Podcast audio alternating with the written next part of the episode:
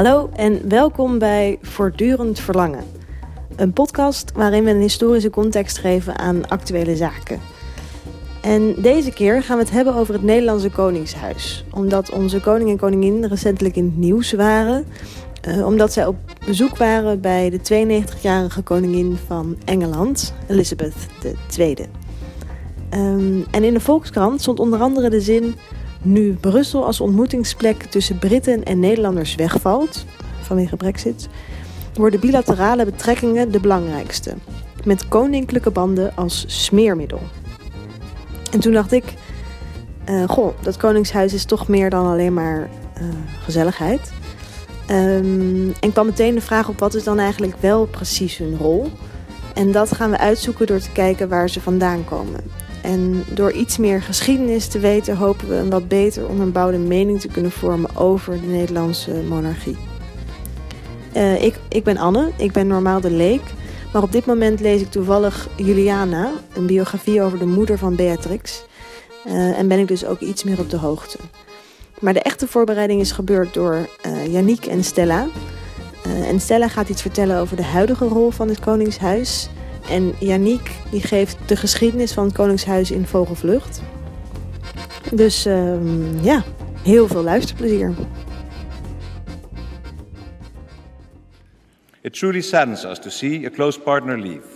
But of course, we fully respect your country's choice. Foreseeing the consequences of Brexit is a highly complex task, as is finding a solution in the time available that is acceptable to everyone and in line with the relevant treaties. All the parties involved are working hard to bring this to a good conclusion. We see how much this issue is on people's minds. But underneath all this, there's an unwavering truth. Our ties will never be broken. However high the waves may rise, the United Kingdom will remain an important partner for the European Union and for us, your North Sea neighbor. So Brexit does not mean farewell. Our close, historic relationship will continue, albeit on a different footing. Ik wil alleen heel kort even een beetje voor de mensen die geen Engels spreken. Dit was Willem-Alexander dus in het uh, Engelse Koningshuis, denk ik. Een, een van de vele zalen van het Engelse Koningshuis. Ja, met mooie tapijten. En hij zegt hier iets als jammer dat jullie uh, weggaan met de brexit, maar um, de golven van de zee zijn nooit hoog genoeg. Was dat nou een referentie naar klimaatverandering? maar niet uit hoe hoog de golven worden. maar we zullen altijd vrienden blijven. Um, en ja, dat toch ja. voornamelijk. Ja, ja. We zullen precies. altijd vrienden blijven en onze banden zullen nooit vergaan. Ja, ik vond het heel, uh, heel grappig. Uh, ik, ik had vandaag een, uh, een tour. Ik geef tours aan toeristen. En er waren allemaal Britten op tour. En omdat ik wist dat ik deze podcast zou gaan maken vanavond, dacht ik: jongens, weten jullie wel dat er staatsbezoek is? En ik dacht even kijken wat, wat zij ervan weten en hoe we daarover praten. En het bracht eigenlijk best wel een gesprek los. En het ging heel snel over de brexit. En um, er was gewoon een enorme bezorgdheid. En dat, dat, ja, dat, dat, dat, dat realiseer ik me helemaal niet altijd. Maar de Britten zijn heel erg bezorgd. Omdat er echt heel, of in ieder geval zij waren heel erg bezorgd. Omdat er heel erg veel onduidelijkheid is. En mm. ze waren helemaal niet positief gestemd over hoe het gaat nu. En hoe Groot-Brittannië zich plaatst tegenover andere landen. Dus ik had zo'n gesprek gehad en ik kwam thuis en ik dacht, hey, de, het filmpje staat, staat op internet. Ik ga hem even kijken. En toen keek ik dit en um, ik vond het zo'n contrast. ik vond het eigenlijk, het leek opeens echt een, ja, een aparte wereld, deze toespraak van Willem tegenover al die oude, blanke, grijze mensen. In ja. een hele sprookjesachtige zaal. Ja, ja, dat is natuurlijk wat het Koningshuis uh, ja. toch is. Ja. ja, en ook wel, daaraan zie je ook wel dat het Koningshuis echt een, wel een functie heeft. Dat is ook wat in dat Volkskrant-artikel dat erover schrijft ook wordt gezegd als echt een smeeroliefunctie. En um, ook dit staatsbezoek was voor mij voor het eerst dat ik weer dacht, oh ja, de, het Koningshuis is meer dan alleen maar gezellig op Koningsdag, zeg maar. Het- Ze hebben, ze hebben echt een, een, een, een functie. En dat, ja, daarom vind ik deze podcast ook heel, Klopt. heel leuk. ja. Ja. En jij had dat artikel ook gelezen van die want jou viel Ja. nog iets op daarin. Ja, klopt. En eigenlijk vind ik het dan leuk ook om in te gaan op dat smeerolie-effect dat eh, het Koningshuis misschien eh, bewerkstelligt hier tussen Engeland en Nederland. Maar ik las dat artikel en ehm, wat me opviel was dat het Nederlandse Koningshuis heel erg als iets moderns werd neergezet tegenover het Britse Koningshuis dat meer traditioneler was. Eh, en toen werd er een opsomming gegeven waarom Nederlandse Koningshuis dan modern was. En daar stond bij ook dat ze aandelen in Shell hadden. Heel modern. ik dacht, de smeerolie, ik heb hem hoor. tegenwoordig, ja. maar toen dacht ik, aandelen in Shell, ehm, oké. En toen dacht ik, ik ga even kijken hoe dat zit. Ehm, en wat blijkt nou, er, zijn ehm, verhalen over dat Shell is opgericht door, door Willem III. eh, omdat er in Indonesië veel olie werd gewonnen. En ehm, ik weet eigenlijk niet precies of dat helemaal waar is. Ik heb daar niet echt een enorme fact-check van gedaan. Ik heb dat gewoon voorbij zien komen. Mm, maar bij de oprichting was het Koningshuis sterk betrokken. Ja, Ja, het Koningshuis was be- eh, sterk betrokken inderdaad. En ehm, wat ik wel heel erg veel terug heb zien komen in eh, heel veel bronnen... is dat het eigenlijk wel zeker is, een feit is dat Wilhelmina... dus die was koningin begin 20e eeuw...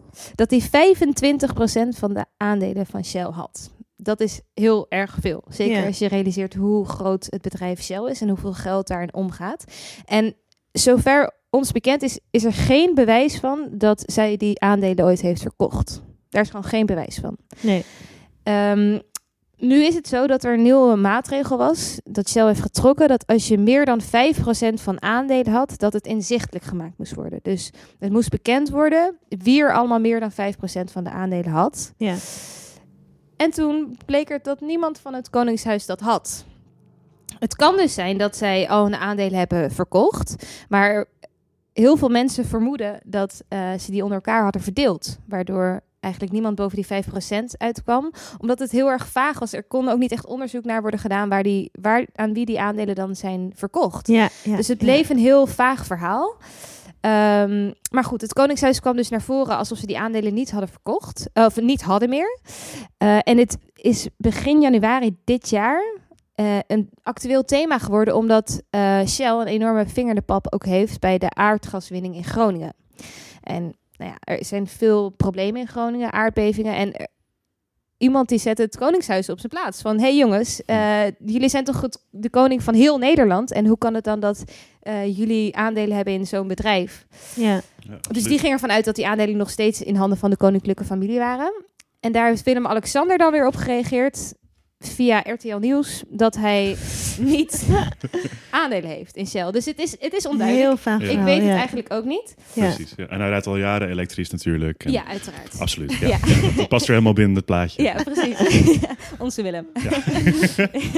de W van Willem. Nou ja, dat, dat, dat is natuurlijk wel een soort van de, de breuk die ineens ontstaat op het moment dat je, dat je het hebt over Shell en, en de, de boekhouding van, van Willem-Alexander. Ja. En Willem-Alexander die als het beste jongetje van de klas van Nederland naar Engeland mag komen om daar te zeggen dat we nog steeds vrienden zijn en dat Ja. de zee, dat is natuurlijk een hele andere dimensie van, van zijn zelfde bestaan.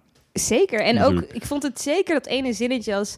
How high the waves may, may rise. Hoe hoog de golf ook Bijna zijn, een beetje poëtisch. Dat, dat is natuurlijk... Die hele speech is voor hem geschreven. Dat hoor je Ja. al vanaf het moment wanneer die gesproken wordt. Dat, dat is gewoon een geschreven speech. En dat staat in... Dat is dus eigenlijk bijna een, een soort van beeldvorming. Maar wat ze echt doen, dat weten we eigenlijk niet. En dat is ook lastig om daar Nee. grip op te krijgen. Nee, en Ja. hier heb je dus ook al dat ze dus smeerolie zijn om een soort van het visitekaartje van Nederland, maar ook eh, smeerolie in handen hebben, zeg maar, wat jij dan zei, van eh, ook economisch gewoon een hele dikke vinger in de pap hebben. Ja. En daarmee ook een andere rol in Nederland met gewoon oud geld. Ze zijn gewoon een oude, oude adellijke familie, Hm. denk ik dan. Dat ga jij later nog vertellen, Yannick. Ja. Maar eh, dat, ja, dat die gewoon veel geld hebben en daarmee ook heel veel invloed hebben. En en een hele andere rol daarmee vervullen ineens. Zeker. zo. En als ik dan nog één voorbeeld mag noemen. Ehm, Prins Bernhard. Is ook heel erg in het nieuws geweest uh, in 2017. Omdat uh, het was altijd wel bekend dat hij veel huizen in Amsterdam had. Maar het, het, idee was meestal dat het 102 waren. Maar het recentelijk onderzoek bleef dat het er meer dan 300 zijn. En dat Ja. zijn echt heel... Hij, Ja, dus hij heeft superveel vastgoed. Ja, En dat is ook de koninklijke familie. Dus ik bedoel, kapitaal geeft macht. ja. Dus misschien dat ze niet zozeer politieke macht meer hebben, maar wel echt nog veel economische macht. Ja. Dat is wat ik een beetje ontdekte. ja, over die politieke macht gesproken, dat is natuurlijk niet altijd zo geweest. Nee. Dat het Koningshuis geen politieke macht had. Of dat ze dus weinig in te brengen hadden. Zeg maar, dan niet economisch gezien, maar politiek gezien. Ehm, want het is toch wel, denk ik, leuk om, om, om een keer op te halen van waar het Koningshuis nou vandaan komt. Want het is natuurlijk wel gek dat inderdaad, wat jij net al voor, als voor, tijdens ons voorgesprek zei, Stella, dat ehm, Nederland de, de enige republiek is die weer terug is gegaan naar monarchie. Dus die hebben, hadden ineens geen koning meer en toen toch maar weer wel een koning. Ja. Eh, dus die geschiedenis is ook eigenlijk heel gek. Ehm, en dat heb jij uitgezocht, Ja, Yannick. ja, ik heb, ik heb een, weer eens een, een, een, eh, bullet point eh, geschiedenis Ja. van het Nederlands Koningshuis tekst. Ik, ja, ik heb in ieder geval heel veel respect gekregen voor hoe jullie eh, de afgelopen podcast allemaal hebben voorbereid. Want ik had Ja, dit is jouw een- eerste podcast dat jij Ja. meepraat. Normaal neem je alles op.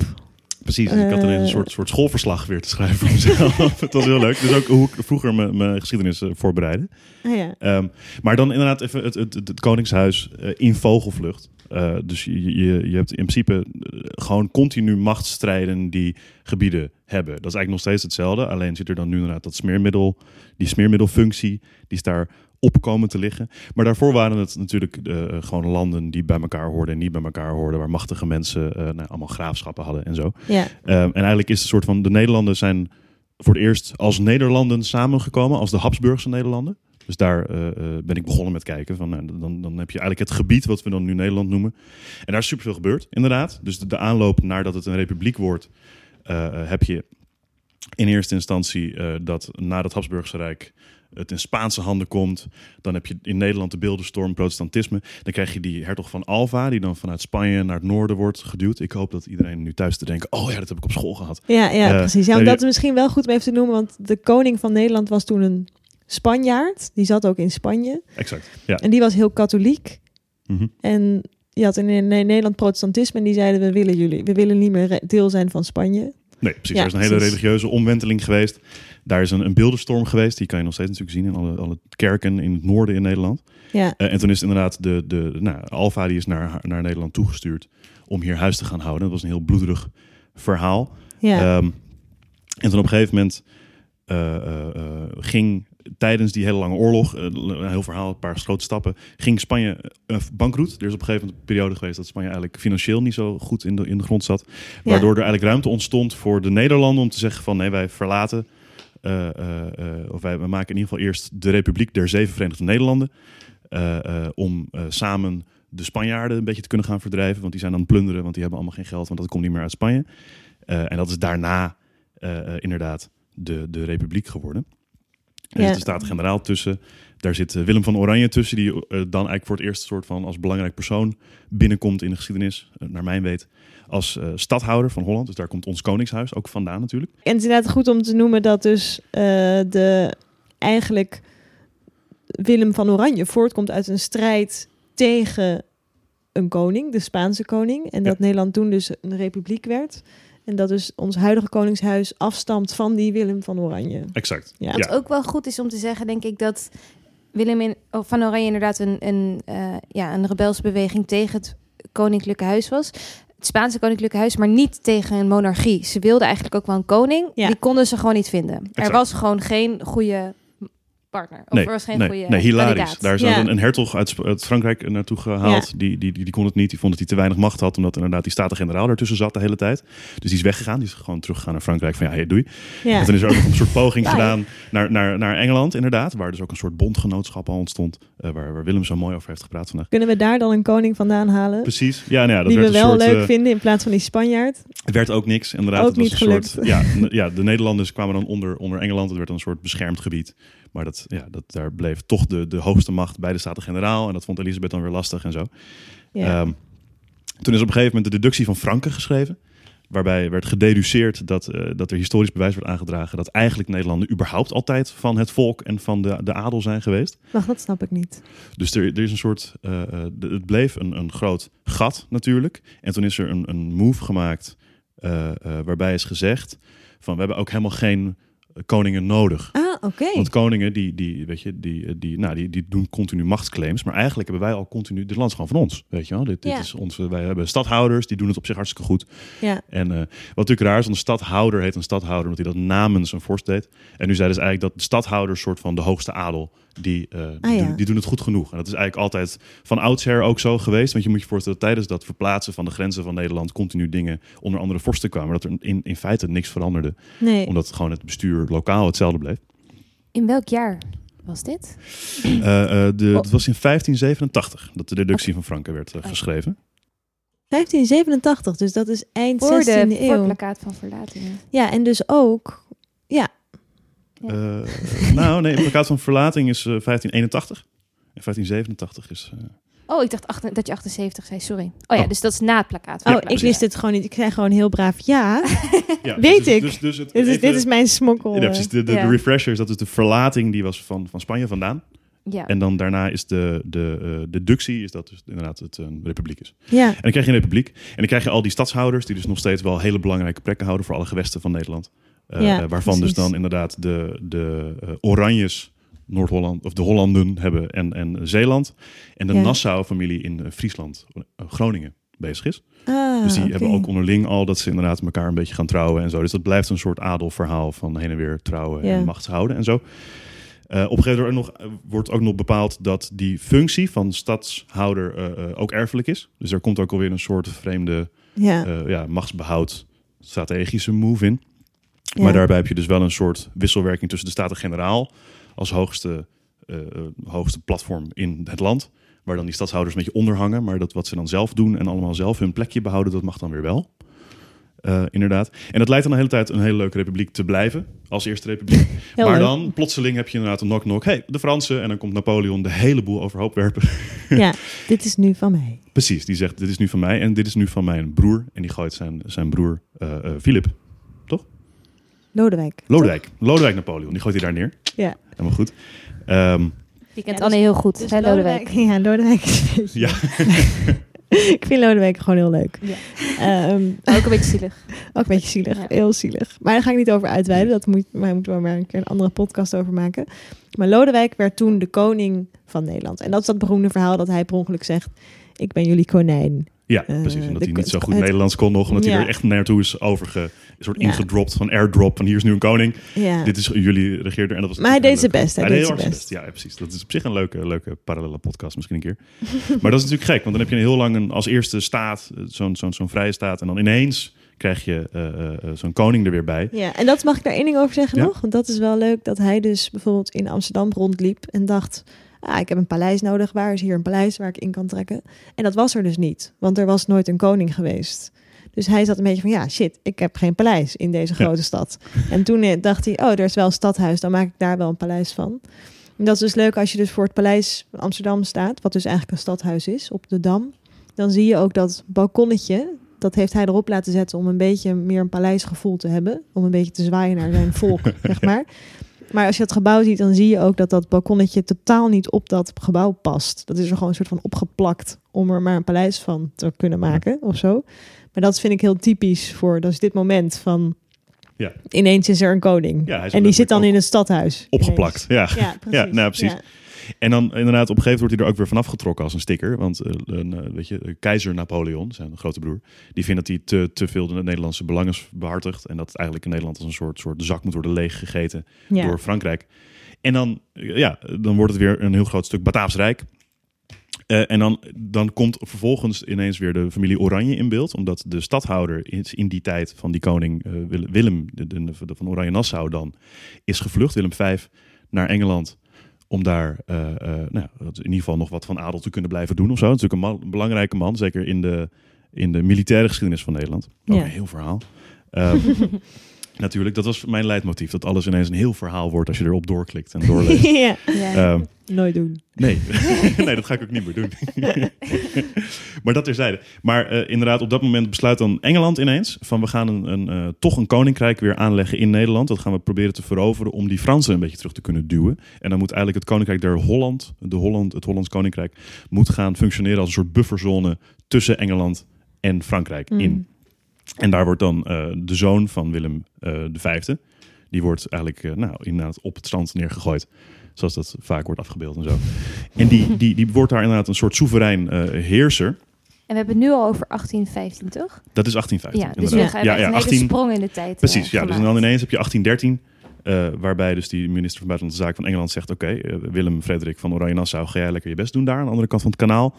Eh, en dan wordt in 1815 een grondwet opgetekend, waarin eh, eh, onder andere hij wordt aangesteld. En dat is dan de gekke move, omdat dat het, precies het klimaat is in Nederland op dat moment, of in de Nederlanden op dat moment, dat hij wel koning blijft. En hij zet in de grondwet dat dat ook een, een naslachtsding weer wordt. Mhm. Maar ook tegelijkertijd heb je het hele verlichtingsideaal dat door Europa waart. Dus er is inderdaad een scheiding der machten. Een trias politica wordt aangelegd in de grondwet.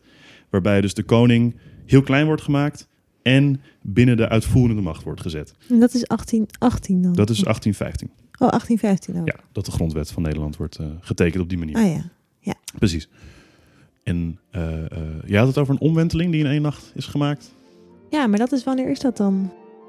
Eh, even tussendoor. Hier wij namelijk een soort discussie gekregen over hoe het nou precies zat. Ehm, maar in 1814 is Nederland een constitutionele monarchie geworden. Dus stond de positie van de koning vast in de grondwet. Maar hield hij nog wel eh, redelijk veel macht. En in 1848 ehm, is, er, is de grondwet. Hij is eigenlijk de echte grondwet van Thorbecke geschreven. Ehm, en toen is de koning, ons, het staatshoofd, is onschendbaar geworden. Dus de ministers waren verantwoordelijk voor de koning. En daarmee had eigenlijk de koning geen macht meer.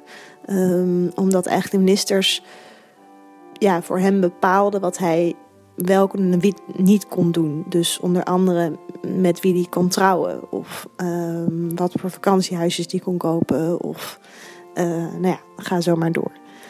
En in 1848 was het inderdaad een revolutiejaar waarin heel Europa ehm, nou, in brand stond. En allemaal koningen werden vermoord. En toen is Willem II, dat was toen onze koning, die heeft gezegd... Hoe schrijf maar een nieuwe grondwet. En ging hij dus akkoord met het feit dat eh, hij onschendbaar werd en de ministers eindverantwoordelijk. Ehm, dus toen heeft de koning eigenlijk de positie gekregen die hij nu heeft, met vrij weinig macht, omdat alle verantwoordelijkheid bij de ministers ligt. En we gaan door. Ik denk dat als er dus één ding duidelijk mag zijn aan dit, aan dit hele relaas, is dat er, dat er aan de ene kant natuurlijk continu een soort, soort vervlechting is van het idee van een republikein Ja, en van een, van oranje gezinde door de Nederlandse geschiedenis heen, die eigenlijk elkaar soort van nu in het midden hebben gevonden op een hele vreemde manier. Dus dat is Ja. een soort van kromme constructie, vind ik, lijkt het. Eh, en dat er dus eigenlijk ook, eh, nou ja, dat, dat de Oranjes helemaal niet zo gek eh, tegenover heel erg handelen staan, zoals ze ook bijvoorbeeld met Shell hebben gedaan. Dus er zit ook een soort, eh, eh, ja, die, die, en dat heel handig onderhandelen de hele tijd, zit ja. natuurlijk overal in. Dat is gewoon van oudsher hoe je je dient te gedragen als, als adelfamilie natuurlijk. ja, maar de discussie blijft nu wel van wat is, wat is hun rol, zeg maar nu, dan op dit moment. Want vanaf dat moment dat dus ehm, die, die Franse koning weer weg was, was er ineens weer een Nederlandse koning in Nederland. En dat is vanaf dat moment doorgezet. En je had één gekkie ertussen, die helemaal weird was. En vanaf dat moment werd het eigenlijk alleen maar koninginnen. Ja. Eh, Wilhelmina, Juliana, Beatrix en nu dan Willem-Alexander. En ehm, ik ben benieuwd gewoon naar jullie ideeën. Wat, wat is nu dan hun rol, zeg maar, als je dit verhaal kent? En eh, hoe zou Willem dat zelf zien, bijvoorbeeld? Of, Nou, ik, ik ben voor de, voor de voorbereiding ben ik even een beetje eh, eh, interviews gaan kijken en soort van talkshows en de Wereldrijd Doors rond de tijd dat, dat Willem-Alexander werd aange, aangesteld. ja, En daarin komt eigenlijk heel weinig van, van enige politieke rol naar voren in gesprekken. Het is, het is vooral een soort Sinterklaasfeest, eh, heb ik het idee. En dat, ja. eh, ik ben dan zelf mening dat ik dat eigenlijk zonde van het geld vind. Of in ieder geval zonde van eh, nou, het, het, het gevoel van zeggenschap hebben in een land. Omdat je toch een soort koning voor je hebt en je groeit op met een idee van een koning. Ja. Maar eh, ik denk dat dat voornamelijk nu dan nog de rol is. Een soort representatief, leuk eh, spelletje spelen. En ik weet eigenlijk niet waarom een minister dat niet zou kunnen doen. Nee. Van een premier. Maar je zou kunnen zeggen dat dat wel is waar misschien een volk behoefte aan heeft. Zeg maar dat ook na die Franse koning ehm, weer een Nederlands koning is ingesteld.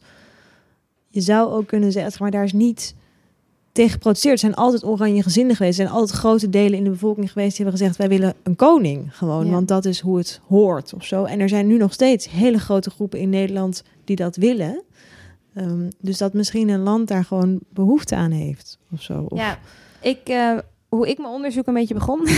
ja. Want ik kwam er eigenlijk ook achter. Ik, ik weet eigenlijk, nou, ik weet dat hij die wet ondertekent, maar wat doet hij eigenlijk nog meer? En toen ging ik even kijken op de website Koninklijk Huis. Ik dacht dat is een goed startpunt. En als je dan, dan staan al de leden van de koninklijke familie staan daar. En als je dan op Willem-Alexander klikt, dan staat er: Willem-Alexander is de koning. Hij is getrouwd met Maxima en hij heeft drie kinderen. En daar stopt het. dan denk je: oké, Hij is de koning. Ja. Wat is dat? ik ben niet veel wijzer geworden. Dus toen klik- klikte ik op Maxima en daar stond wel iets meer. Het was nou, de koningin. ehm, het is de vrouw van Willem en heeft ook drie kinderen.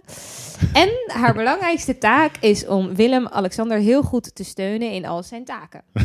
Ja. Ik. Nou, En toen stond daaronder van ehm, naast de formele taken, dus die formele taken blijven echt nog heel vaag. Het zijn formele taken.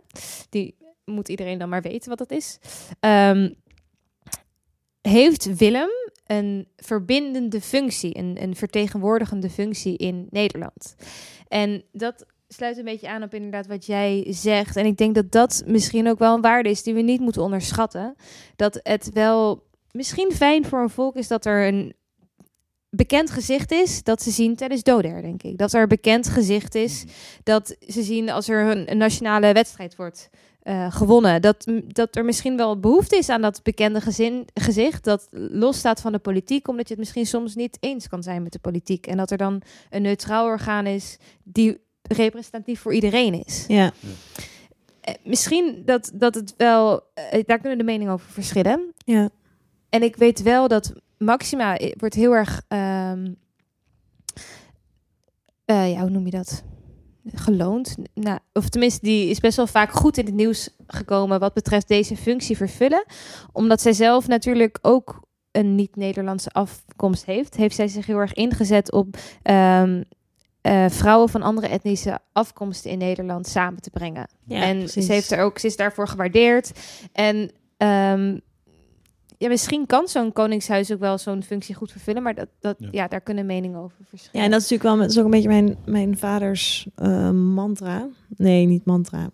Maar wat hij altijd zegt, als het over deze discussie gaat, zegt hij altijd van ja, in Amerika en in Frankrijk zijn de presidenten een soort koningen eigenlijk. En omdat wij een koning hebben, is onze president gewoon een ambtenaar, zeg maar. ja. Dus dat een soort bliksemafleiding leider effect heeft. Ja. Ik denk dat ook wel veel mensen er zo over denken of zo. Maar, Ja. Ja. Wat trouwens ook, wat ik las, en dat wist ik niet, dat Rutte, die komt elke maandagmiddag op bezoek bij Willem. Ah, En dan gaan ze even bespreken over hoe het zit met het land. ja. Dus Willem is dus wel helemaal op de hoogte van, eh, van alles wat er gebeurt.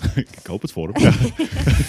ja, Ze hebben het alleen maar over hun eh, eigen Ja, leven. precies. Die loopt de hele dag zo in Paleis Soesdijk representatief te zijn. En dan komt er eens Rutte op zijn fiets zien en dan denkt hij, oh nee, de realiteit calling. En dan moet hij weer dealen met de nitty gritty. Ja. Ja, maar goed, ik heb soms toch ook nog wel het gevoel dat we misschien ook te makkelijk over denken. Ik vond het heel mooi toen de ser- serie The Crown opkwam op, de, op Netflix, dat je... Nee, dat is natuurlijk ook een serie, dus het is subjectief. Maar het, het gaf wel een inkijk in een koningsleven. En misschien omdat je er niks van weet en het is allemaal zo vaag, denk je er ook wel te makkelijk en te cynisch over. Dat je eigenlijk ook niet weet Tuurlijk. wat er eigenlijk in omgaat. Maar dat is dus lastig, want het blijft gewoon vaag. Ook al eh, doe je je best om er onderzoek naar te doen. Ja, dat, dat, dat- Hele geschiedenis uitgezocht. ja, dat, Verdomme. dat blijft wel een. Waar blijft dat begrip En- dan? Ik bedoel, ik, ik, ik denk dat ik het mooiste voorbeeld van, van mijn hele onderzoek net hier aan tafel had. Toen we van tevoren nog even een beetje een soort van filmpjes aan het kijken waren. Want jullie hadden de- de- het filmpje van eh, Willem die dan met, met Maxima en dan Maxima zo voorstelt aan de pers en dat het dan zo, hoe hebben Zo jullie elkaar lief. ontmoet? Ja. En dan, dan, ja, dan smelt je een beetje zo van, oh, het zijn, het zijn mensen zoals ik. Ehm, Ja. en dat Ik is zei ook letterlijk, ah, ja, nee, maar tuurlijk. Maar dat, dat, eh, eh, daarin zag ik wel een parallel die ik toch wil noemen. eh, eh, eh, die ik heel grappig vond. Eh, eh, dat eh, een soortgelijke move die wordt gemaakt naar een soort menselijk maken van een, van een land, van een staat, van een Mhm. systeem, van een structuur. Ook te vinden is in de, in de, de, de, de branding die heel veel eh, fastfoodketens in Amerika doen. Dus dat je eh, bijvoorbeeld, het is heel makkelijk om op een soort anoniem systeem wat koeien vermaalt tot burgers heel veel kritiek te hebben. ja. Maar als je van Burger King een persoon maakt, dan, eh, dan heb je een soort gevoel van een soort vriendschappelijke band of een, soort personificatie. humor. Dus er wordt actief ook in heel veel marketing op dit moment, heel veel branding, gepusht naar een soort persoonlijkheid die als, als een soort antropomorf wezen om een, om een bedrijf heen hangt. En zo heb ik het idee dat, dat, dat Willem ook een soort van de kop is. Ah, op ja. die manier van, van een soort staatsorgaan. Alle banden met Shell. Ja, nou ja, ja, ja, bijvoorbeeld. Maar dat, dat, ik zou zeggen dat dat juist dan heel erg zijn privéleven is. Dus in, in zoverre dat zijn, dat zijn, eh, eh, nou ja, dat zijn baan eh, is als ambtenaar, dat hij inderdaad een, een gezicht speelt. Hij is een soort mascotte, eh, weet je wel, in Maar die ja, zin. aan de andere kant kan je ook zeggen dat heel veel... Dat vond ik een mooi voorbeeld. Dat werd genoemd. Dat, ehm, toen is ook een beetje die conspiracy over Shell weer op gaan leven. Omdat Beatrix, die heeft in haar laatste drie jaren... dat ze koningin was... is in 2011 is ze naar... moet ik het goed zeggen, Qatar gegaan. Mhm. In 2012 naar de Verenigde Emiraten en Oman. En in 2013 naar Brunei. En dan denk je, jeetje, je laatste jaren koningin, eh, waarom ga je naar die staten? Eh, hebben ze echt goede banden met Nederland? Nou ja, wat blijkt, al die staten zijn oliestaten. Ja. Allemaal. Ja. Ehm, en ja, eh, ja, misschien moeten we ook niet te veel. Dus het zou ook kunnen zijn een soort van afsluiting van die, van die handelsbelangen Ja. voordat ze daar gewoon over. Ja, Maar is een beetje conspiracy, natuurlijk. Maar ja, theory. ja, maar ja, het is wel... Ja, Ja, ja. het zou, ja. Maar het is, ja, sorry. Het is een het, is erg. ingewikkeld, want het is wel een soort... Ja, het is, En die reisjes worden wel betaald door Nederlands belastinggeld. ook nog. ja, ja, en ja. Dat, is dan ook, dat is dan ook zo fucking moeilijk. Dan ben je een mascotte. En dan... Ik moet ook een beetje denken aan... stond laatst in de Volkskrant en ik ben haar nu ook aan het volgen. Dat is een, een, een, een meisje op Instagram. En zij heeft heel veel volgers. En zij bestaat niet. Zij is computer geanimeerd. Ja. En zij draagt wel allemaal hele mooie merkkleding en maakt eigenlijk dus reclame ook. En zij doet Ja. allemaal hele coole dingen en heeft ook ruzie met een ander meisje dat, eh, dat ook computer geanimeerd is. En een heel soapverhaal zit erachter. En ehm, dat, dat, zeg maar, dat is ideaal, want dat is zo'n persoon op, op Instagram die dus wat ook echte mensen doen. Zo heel veel volgers krijgen en dan merkkleding reclame kunnen maken. Ehm, maar zij kan dus geen schandalen veroorzaken, want er zit een heel groot, er zitten verschillende breinen achter, zeg maar. Ja. Zij kan niet ehm, zich verslapen, zij kan niet vergeten te posten, zij kan niet, zij is gewoon perfect, zeg maar, Ja. eh, in elke zin. En dat is natuurlijk super moeilijk aan het Koningshuis dat zij eigenlijk zo'n rol hebben van het gezicht van de Nederlanden zijn en maar wel mensen zijn en dan inderdaad gewoon eigenlijk een rijke een rijke adelfamilie die dus inderdaad dingen hebben als aandelen bij Shell. Ehm, Denken we, we weten we eigenlijk niet geld. zeker. Nee. Maar dat nou, hebben ze in ieder geval gehad. Ja, ja. Vermoeden we Ja, heel sterk. vermoeden we. Ja, maar dat dat, dus, dat, dat, dat dat soort dingen dan zo fucking ingewikkeld zijn ineens. Ja. En En ik bedoel, mensen kiezen er ook niet voor om koning te worden. Hè? Je wordt echt in die positie. Je Ja. wordt gewoon geboren en het moet. Ja, dat, ook- het is ook nog tragisch op een bepaalde manier. het, het is, het, het is zo'n kluwe van, van Steun dingen. Willem. ik vraag me wel, ik vraag me dus inderdaad wel af. En ik, ik zou het persoonlijk heel leuk vinden als we een geanimeerd staathoofd hadden. Die inderdaad gewoon. Nee, maar, gewoon Ja, maar dan, dan behaal je alle doelen. Het enige, hij kan dan niet levende lijven eh, op, op doder denk ik komen of op. eh Nou, met een soort van wedstrijden. 3D laserprojectie. nou ja, Ja. kijk, je, je kan de hele, je kan de hele eh, podium presence van, eh, van de Gorilla's, de band, eh naapen. Die hebben dat soort gelijk gedaan, maar dan in de popmuziek, zonder, zonder artiesten. ja. Hè, Maar- maar, zijn dat geen artiesten? Het zijn wel artiesten, maar de, de, de, de poppetjes die je ziet, dat is de band. Dus de, Oh, ja. er zitten artiesten achter die de muziek schrijven, inderdaad, zoals de Ja, team ja, van zo'n... Dus het, het concept kan. ja.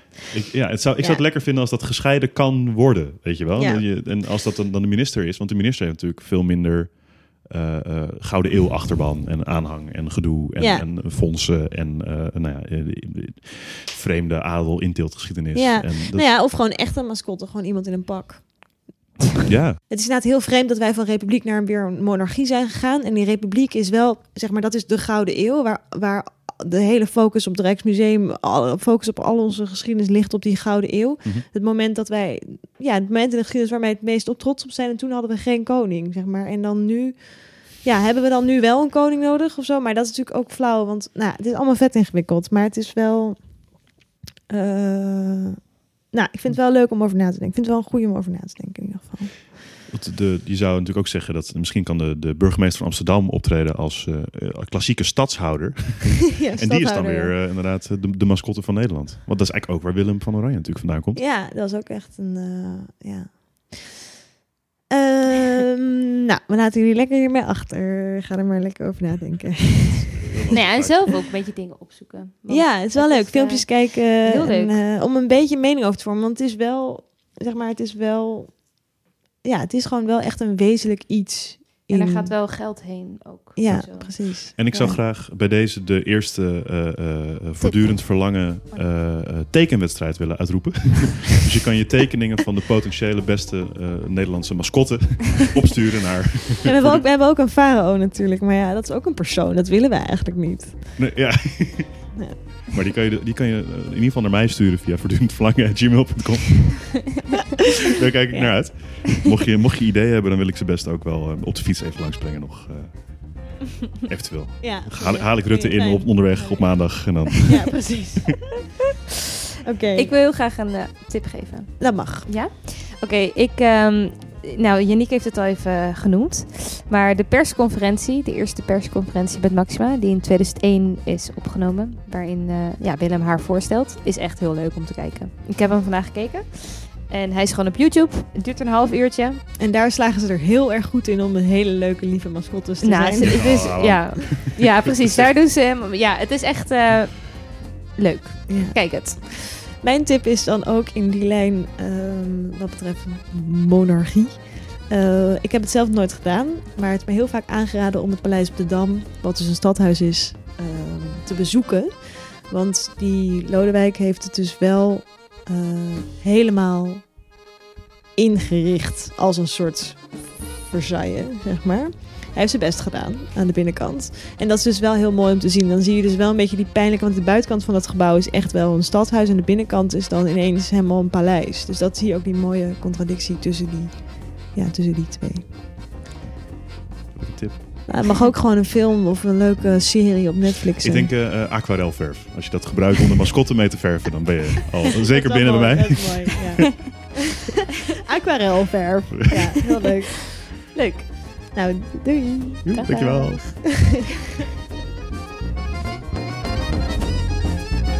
Dank voor het luisteren. Hopelijk heb je er wat van opgestoken. Over drie weken zijn we er weer. En in de tussentijd kun je ons altijd mailen op voortdurendverlangen.gmail.com. Eh voor onderwerpen of voor meningen of als je in onze mailinglist wil. Ehm, dan krijg je iedere drie weken de podcast opgestuurd. Ehm, of voor iets anders. Oké, tot de volgende.